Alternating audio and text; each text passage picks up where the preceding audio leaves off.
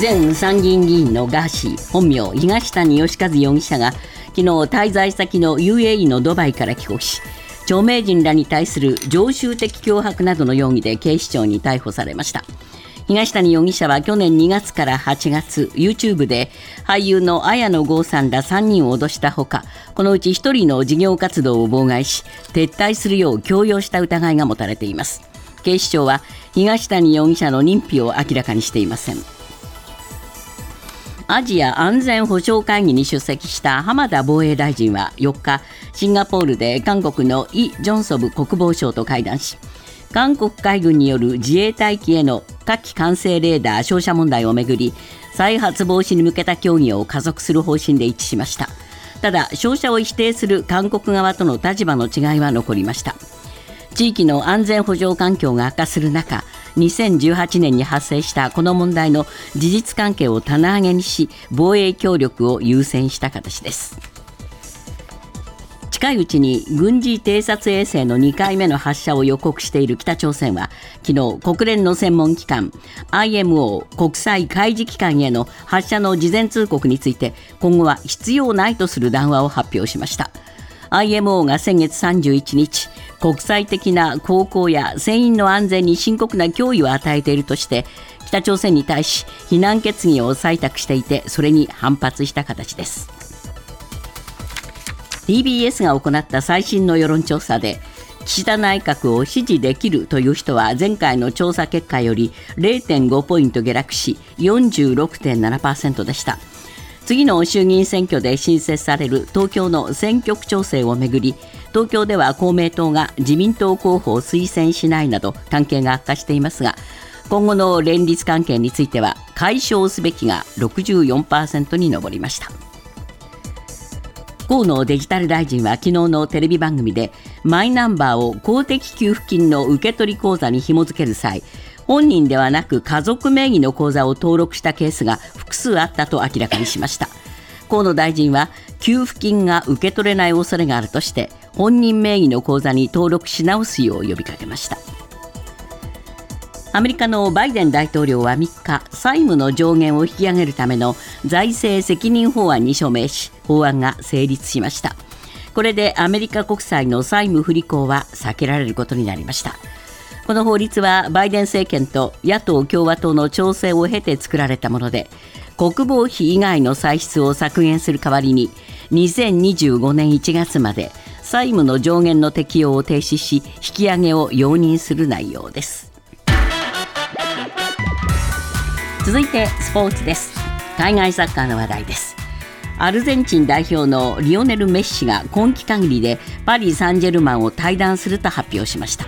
また元フランス代表のカリム・ベンゼマも14シーズン過ごしたレアル・マドリードを退団することになりました。女子ゴルフのリシャール・ミル・ヨネックス・レディスは昨日最終ラウンドの9ホールが行われ川岸史果が通算9アンダーで並んだ佐久間朱莉をプレーオフで破り6年ぶりの優勝を果たしました。3週連続優勝を狙った山下美夢有は1打差の3位でした。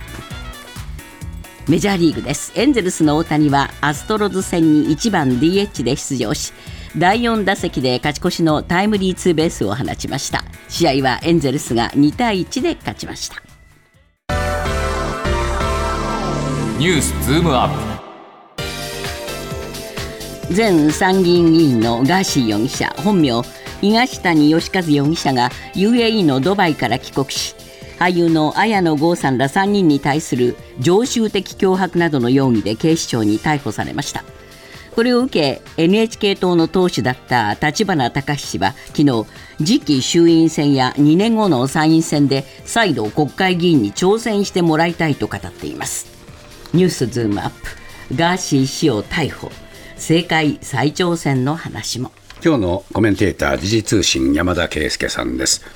えー、突然のまあ帰国という形になりましたね。そうですね、えー、あのガーシー容疑者が帰国するぞという予告といいますか、はい、第一報は昨日の午前、一斉にですね各社が報じたんですけれども、はい、えー、UAE のドバイから飛行機に乗って実際に日本に到着したのは午後5時過ぎでした、うん、成田空港に着いたんですけれども飛行機を降りた後空港内の施設で逮捕されたということで、えー、まあ、この時点で容疑者となったわけですね。はい、そうですね、はい。でまあ、どういう容疑かということですね。そうですね、ええ、あの容疑の内容は、仲間と共謀して、昨年2月から8月の間に、YouTube に配信した動画で、俳優の綾野剛さんや、ジュエリーデザイナーの福谷公夫さん、ドワンゴ創業者の川上信夫さんの3人を常習的に脅迫したなどの疑いが持たれています。はいはい、えー、警視庁はそれに対しての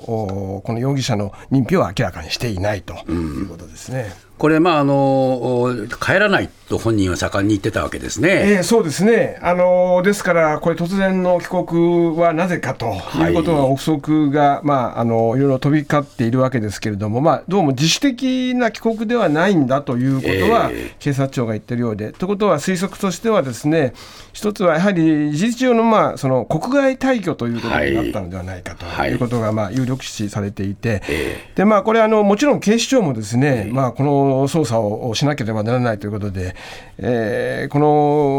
の去年の10月から12月に綾野さんらからその告訴状を受理したわけですけれども、えー、でまあ、その事情聴取を要請したわけですけれど、ガーシー容疑者は一度も任意聴取には応じなかったと。うんで今年に入って、まあ、あの動画投稿に得た広告収入を管理する会社などの関係先も家宅捜索をしたりはしていたんですけれども、えーえー、今年の3月になって警視庁はこの東谷あ容疑者のですね、まあ、逮捕状を取ってですね、えー、で4月にはその ICPO を通じて国際手配を実施したと、えー、そして5月下旬にえー、警察庁と警視庁の捜査員数人を UAE に1週間程度派遣して、えー、UAE 当局に身柄の早期送還を働きかけたということですから、まあ、具体的にはやはり5月の下旬頃からこの、まあ、逮捕に向けた動きが帰国も含めてですね活発化したんですね、えー、活発化していたということが分かりました。はいどうなんでしょうかね、やっぱりこれ、あの国際手配、はい。えー、いろいろあの身柄を拘束するかしないかというところまであの段階があるんですよね。そうですね、えー、あの ICPO を通じた国際手配には、ですね、えー、このまあ所在や行動に関する情報を求める青手配だったわけなんですが、うん、この3日までにはその身柄の拘束を求める赤手配というものに引き上げられたということが明らかになってます。えでまあ、えこういうことがあるんですね。そうですね。これも今回、まあ、私全く知りませんでしたけれども、えまあ、ですから、まあ、いよいよそのもう逮捕するという体制を、まあ、取った中での一つの、まあ、あの施しだったと思うんですけれども。そうですね。えですから、まあ、こういう動きはあ事実上の、まあ、強制送還というふうに見ていいと思いますが、うんはいこれで逮捕された後ですね、すね。どうなるのかということですね。まず今回、ガーシー氏は、ガーシー容疑者は、その常習的脅迫罪などで逮捕されているわけです嫌な言葉ですよね、ね。常習的脅迫っていう、これ何かと。もういつも脅迫してたという話でしょ？でまさに、まあ、そこはあのまさに文字通りですね、常習として一定の罪を犯した者が他人を脅迫したときに成立する犯罪ということで、これ、法定刑は3か月以上5年以下の懲役と、はあ、まあ、これ、一般的には執行猶予はつくようですけれども、うん、ただ、この脅迫だけではなくて、これ、今回は収益を上げているので、でね、まあ、この点を、まあ、最終的に裁判所がどう判断するかということが一つポイントになると思います、はい、そうですね。どうなんでしょうか、先ほどもちょっとお話に出ましたが、あ政界へまた出てほしいみたいな話がね、えー、元の党首から出てますよ、うん、これ、あの立花隆さんですね、えー、昨日記者会見で、えー、逮捕はイコール有罪確定ではない、まあ、それはそうですよね、えー、で司法での戦いを党として全力でサポートするという言い方をしていましてね、で次期衆院選や2年後の参議院選挙、まあ、2年後の参議院選挙は決まっているわけですけれども、えー、これ、再度国会議員に挑戦してもらいたいと、うん、で彼の言っていることが正しいこともある。必要以上に罪を着せられる可能性もあると主張しているこれ、何を言ってるか、ちょっとよくわからないんですね。わからないんですね。中身がね。はいはいえー、ただこれ、あの立花さんの、まあ、ある種何、私、先ほど何を目指して何と戦っているのかわからないということは、えー、あのもしわからないと申しましたが、えー、何を得ようとしているかは、ここでは分かる気がするんです。何かというと、票ですね。はあ、つまり、やはり立花氏としてはですね、この、まあ、ガーシー氏の、このガーシー容疑者のこの知名度とありますから、そして、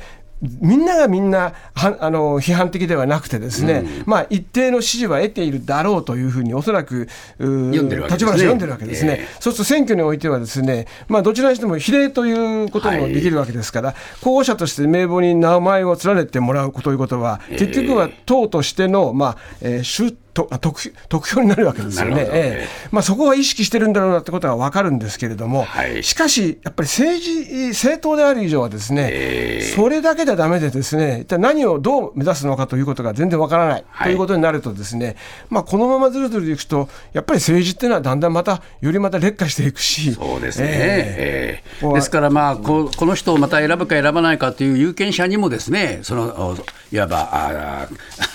課題が課せられるということになると思いますね。ニュースズームアップ。アジア安全保障会議に出席した浜田防衛大臣は韓国のイ・ジョンソプ国防相とシンガポールで会談を行い火器管制レーダー照射問題などの再発防止策を協議することで一致しました。ニュースズームアップ。3年半ぶりの日韓防衛大臣会談。その中身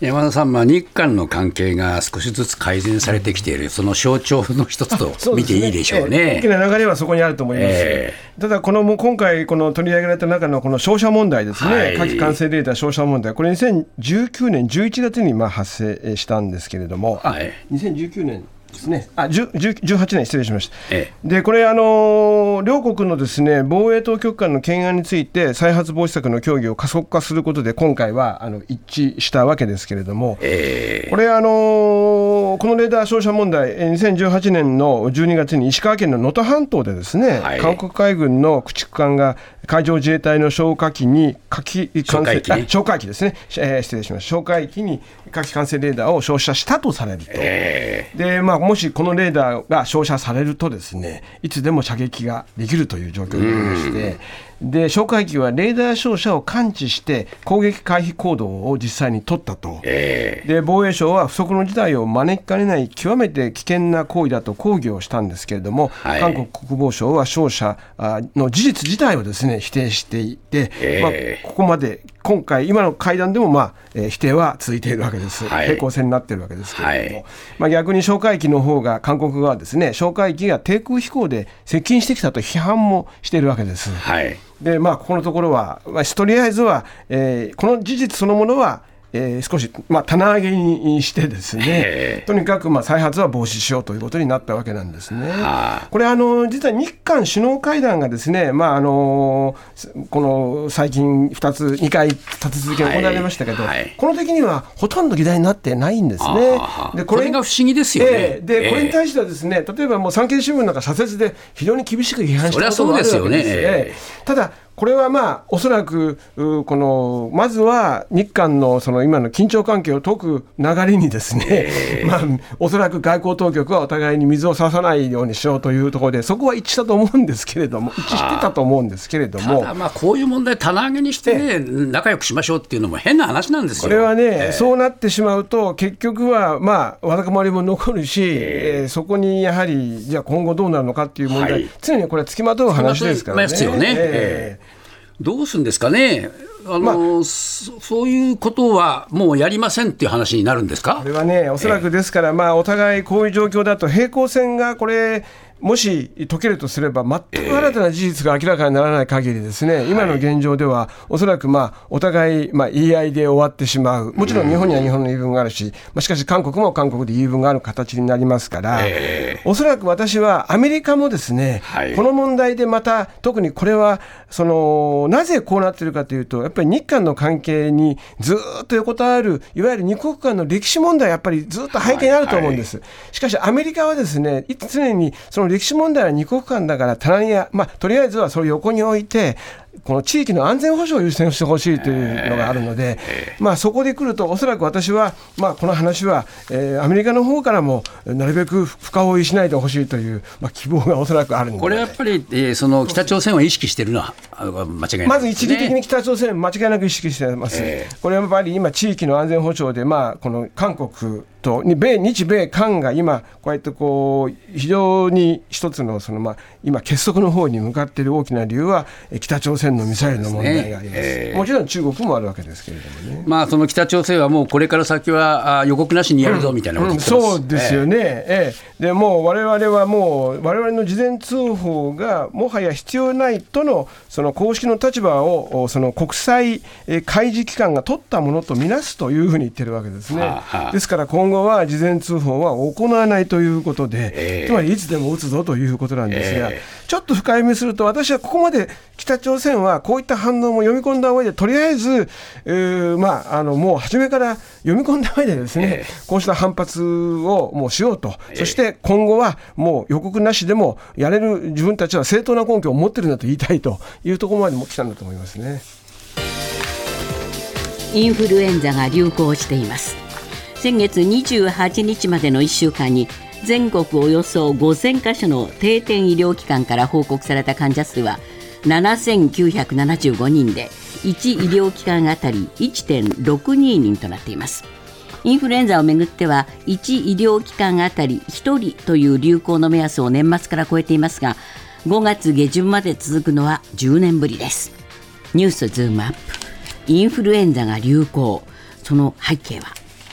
いや結構な数になってるんですね。そうですね。えー、これ厚労省が2日に今公表したインフルエンザの定点報告というのがあるんですけれども、はい、これを都道府県別に見ますと宮崎ではですね、えー、1医療機関あたり7.07人が最多これは結構多いですね。多いですね。えー、で長崎が4.14人、はい、愛媛が3.67人、新潟が3.35人というふうに続い。てるんですけれども、はいこの1週間に休校や学年学級閉鎖をした小中学小中高校や幼稚園などは全国で325か所あると、はい、で2013年も5月下旬まで流行が続いたんですけれどもその年の同時期の157か所のですね2倍を超える多さになっているとそうですか。